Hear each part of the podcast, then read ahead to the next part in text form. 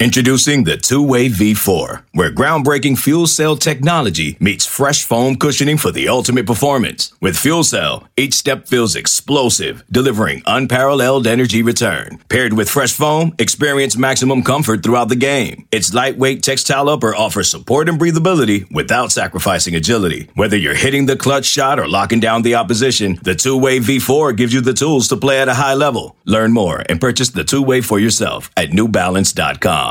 Welcome in, ladies and gentlemen, to another edition of the Go 24 7 podcast. Thanks for listening. I'm Billy Embody, national recruiting analyst for 24 7 Sports. Gabe Brooks will be along in just a moment. But first, LSU landed a huge commitment in the 2021 class, and they signed him today as well, marking the completion really of the high school recruiting process for this 2021 class for LSU.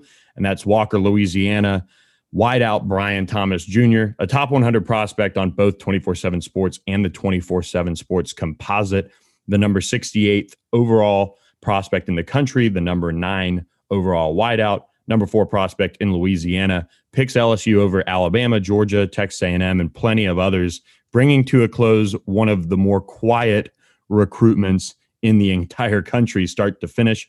Information was tough to get by, but over the last 48 hours, seemed like LSU had the buzz finally. And sure enough, Mickey Joseph and the coaching staff pulls it off, keeping Brian Thomas Jr. in Louisiana. To talk more about the 6'4, 190 pound wideout, I bring in Gabe Brooks, national recruiting analyst for 24 7 Sports. Gabe, welcome back to the pod. I want to get your thoughts on Brian Thomas Jr. Uh, this recruitment was a very quiet one, uh, really start to finish. You had to normally go out to Walker to get Brian Thomas Jr. on the phone. Uh, but nevertheless, he ends up at LSU, a place where he becomes a part of a, what is a really talented wide receiver class. But he brings, in my opinion, uh, something very different uh, to this receiver group uh, that's headed to Baton Rouge. Uh, what are your thoughts on Brian Thomas Jr. and just what LSU is getting? Well, considering his basketball background and the you know the very valuable data point that multi-sport, not only multi-sport participation uh, provides, but being a uh, an impact player in multiple sports, uh, six four guy. Um, you know, he's probably at least that 190 he's listed because I know that like two years ago, I think he he was 185. So chances that you know, he, and like you said, he just uh, he hadn't been lot of events ever since that that last recorded number and then all the whole camp thing last off season was wiped out. So you know it wouldn't surprise me if if he was even larger than that if he was a 200 plus pound guy at this point. But uh, you know what what he really brings is a high ceiling. Um, production was outstanding his junior year. It was solid his senior year.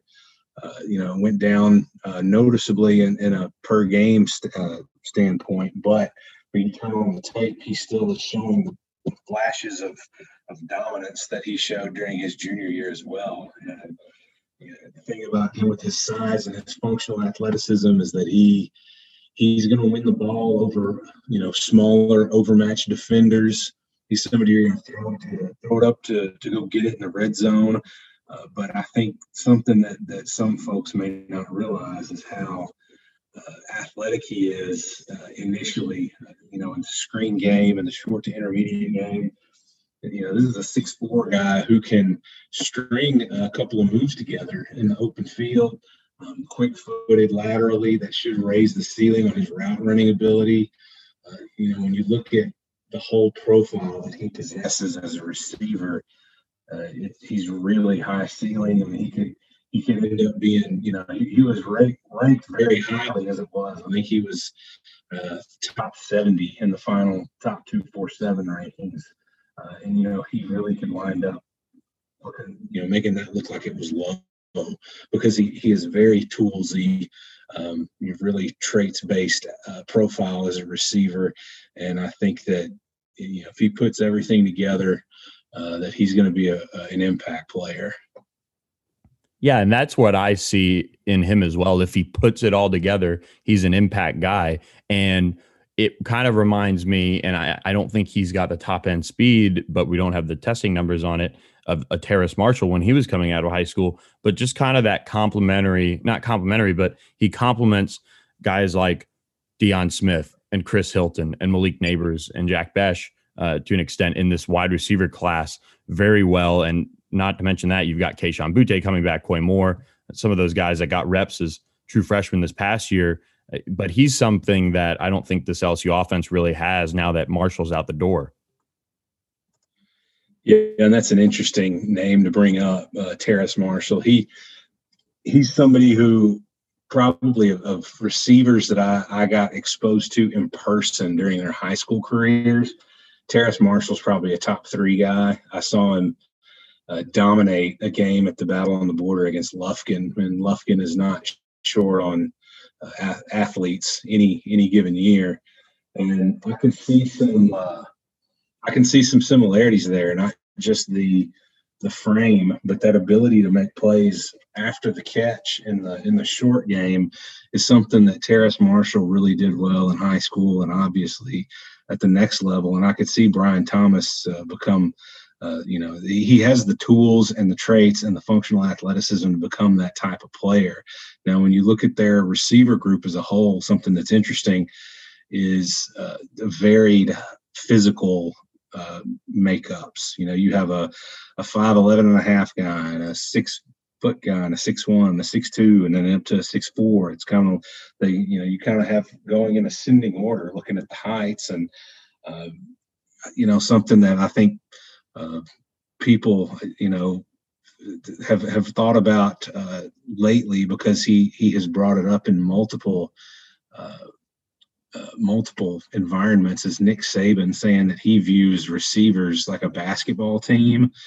Uh, and I think that's an interesting way to look at it. And I think in LSU's case, you you have that here. You you have guys.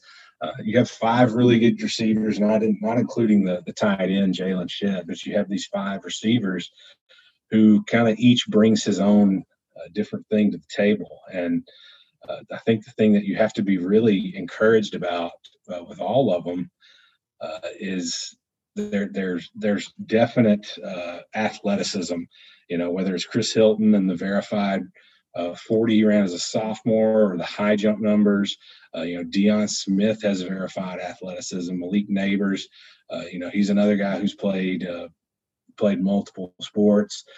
Jack Bech, I believe, is another multiple sport guy playing I think basketball and uh, I, I want to say there's something else, maybe wrestling or something. I can't remember exactly, but all these guys are, you know, playing multiple sports or running track or getting uh, putting putting good testing or track times together, and uh, that's just, you know, the more data points, the better uh, when it comes to evaluating and getting a true sense of uh, what players bring to the table. Uh, you know, you, that way you're not just relying on, hey, well, this is what my eyes tell me.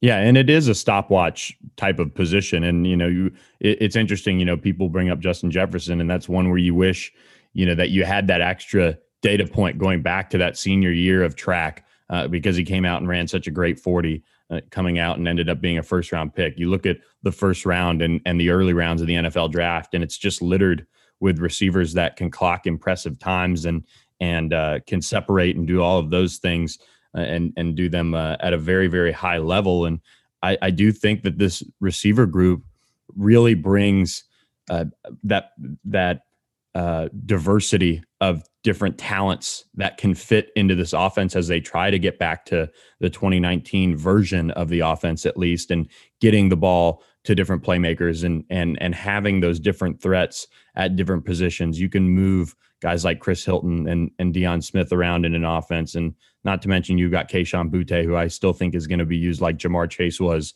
uh, in his, in the 2019 season, and you, you might see him in the backfield at times. And then you've got the bigger bodies that, that we've talked about. So I mean this this receiver class for LSU, I mean you can put it right near Alabama's. You know, you just mentioned Nick Saban, but you can put it near Alabama's in terms of uh, the talent that it has. I think LSU on 24 7 has three of the top nine, and Bama has like three of the top 12, but Bama has two of the higher rated guys of that group.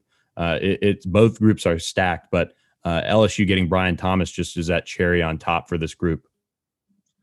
Yeah, the, and it's funny you mentioned that because I actually did something on uh, the top classes by position uh, this past week, and like you said, Alabama and LSU uh, both right there. And you know, when I wrote this, Thomas wasn't in the boat yet for LSU, so that was just going with with Hilton and Smith and the you know the guys they had already gotten. Uh, uh, you know, had already signed and everything. But uh, Alabama, LSU, Ohio State, and Oregon uh, are, are, the ones who really stand out as the top uh, receiver groups uh, in this class. You know, Alabama's got um, several guys: Ja'Corey Brooks, Agiye Hall, JoJo Earle, Christian Leary. Um, but Ohio State, you know, after getting uh, Garrett Wilson and Jaxon Smith and uh, all these other guys the past few years, they're loading up again. And Oregon, uh, you know, they got a couple of guys who uh, I think they're like national top top 55 uh, and then top seven at receiver position. So uh, when you're in the discussion with the with teams like that in this particular cycle at receiver, then you know that uh, you have assembled a pretty strong receiver group.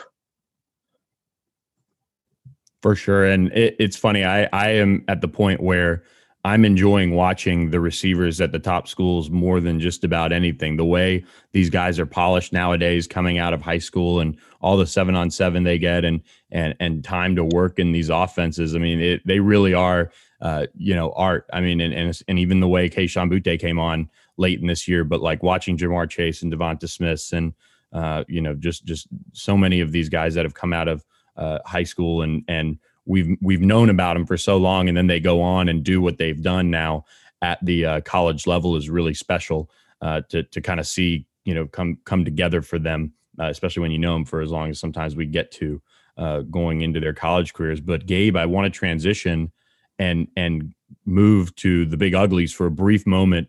LSU's landed two offensive linemen out of Louisiana in 2022.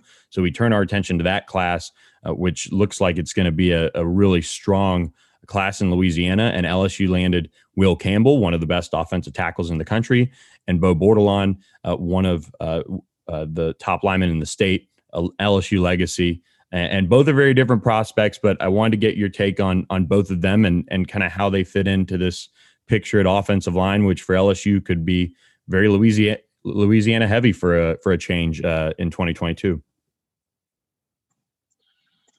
Well, uh, something you know they are they are different, but something that they have in common is uh, frame potential. They're both uh, both good height, and you know we don't have verified wingspan numbers on these guys right now, but they they look long on tape and they play long, uh, and and that's something when you're looking for true tackles. That's obviously very important because um, you know, everybody wants the guy who moves really well in space out out there on the edge by himself and uh, no man's land against edge speed. But the in reality, uh, there aren't a whole lot of tackles who can mirror edge speed with their feet. Uh, it's it's usually um, trying to hold their own from a footwork standpoint while using length to combat that edge speed and uh, you know, I think that that's something both of these guys have now. In Campbell's case, he has shown some pretty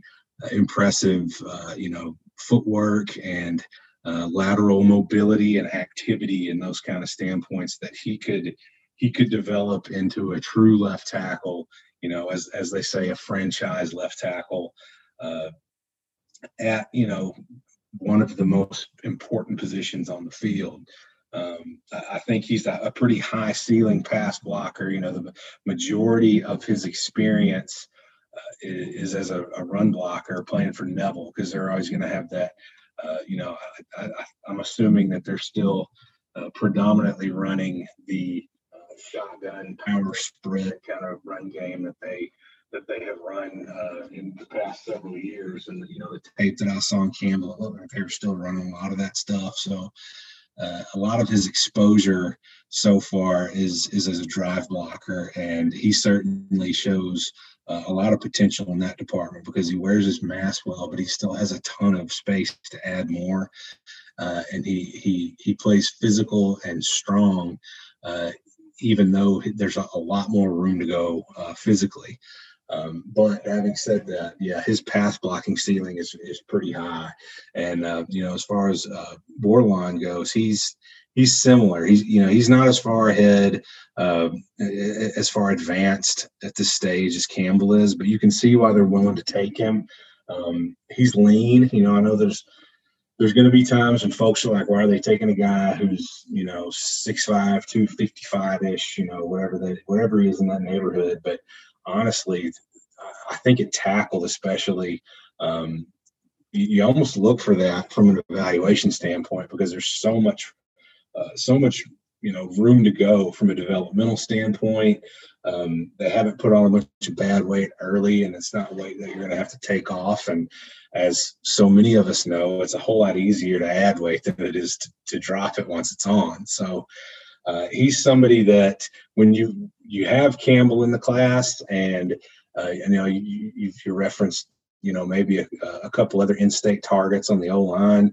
Um, you have somebody like Campbell. You have some other guys who are good.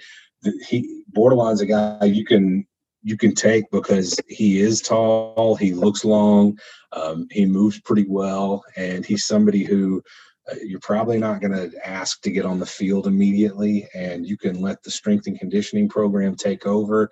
And who knows, you know, in three years, you may have these two guys starting at your two tackle spot. Well, that's why we bring you on, Gabe. Uh, we appreciate you you uh, putting in the work, watching these guys as much as anybody, and and bringing it on the board. Uh, you also broke down Brian Thomas in a evaluation on the Go247.com message board, so everybody check that out uh, as uh, we continue to react to Brian Thomas Jr. jumping on board and what's been a uh, pretty good month for LSU, uh, or you know, month or so on the recruiting trail, both in 2021 but 2022 especially, and this class is just getting going, and we'll be able to bring Gabe, Gabe on and bring uh, his insight and knowledge to the pod a little bit more. And we wanted to change it up for this one and get him on. So, uh, Gabe, thanks for taking the time uh, and talking with us. Yeah, thanks for having me on. I appreciate it. You guys can leave us a rating, leave us a review, and subscribe to the Go 24 7 podcast wherever you find your podcast listening done. We will catch you guys later in the week with another edition of the pod. But until then, hope everybody stays safe and have a great rest of the week.